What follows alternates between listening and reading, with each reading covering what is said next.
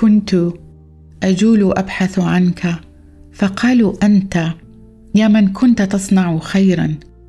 فبحثت كثيرا داخل ذاتي أهل أنت الآتي؟ أم سأنتظر الها اخرا؟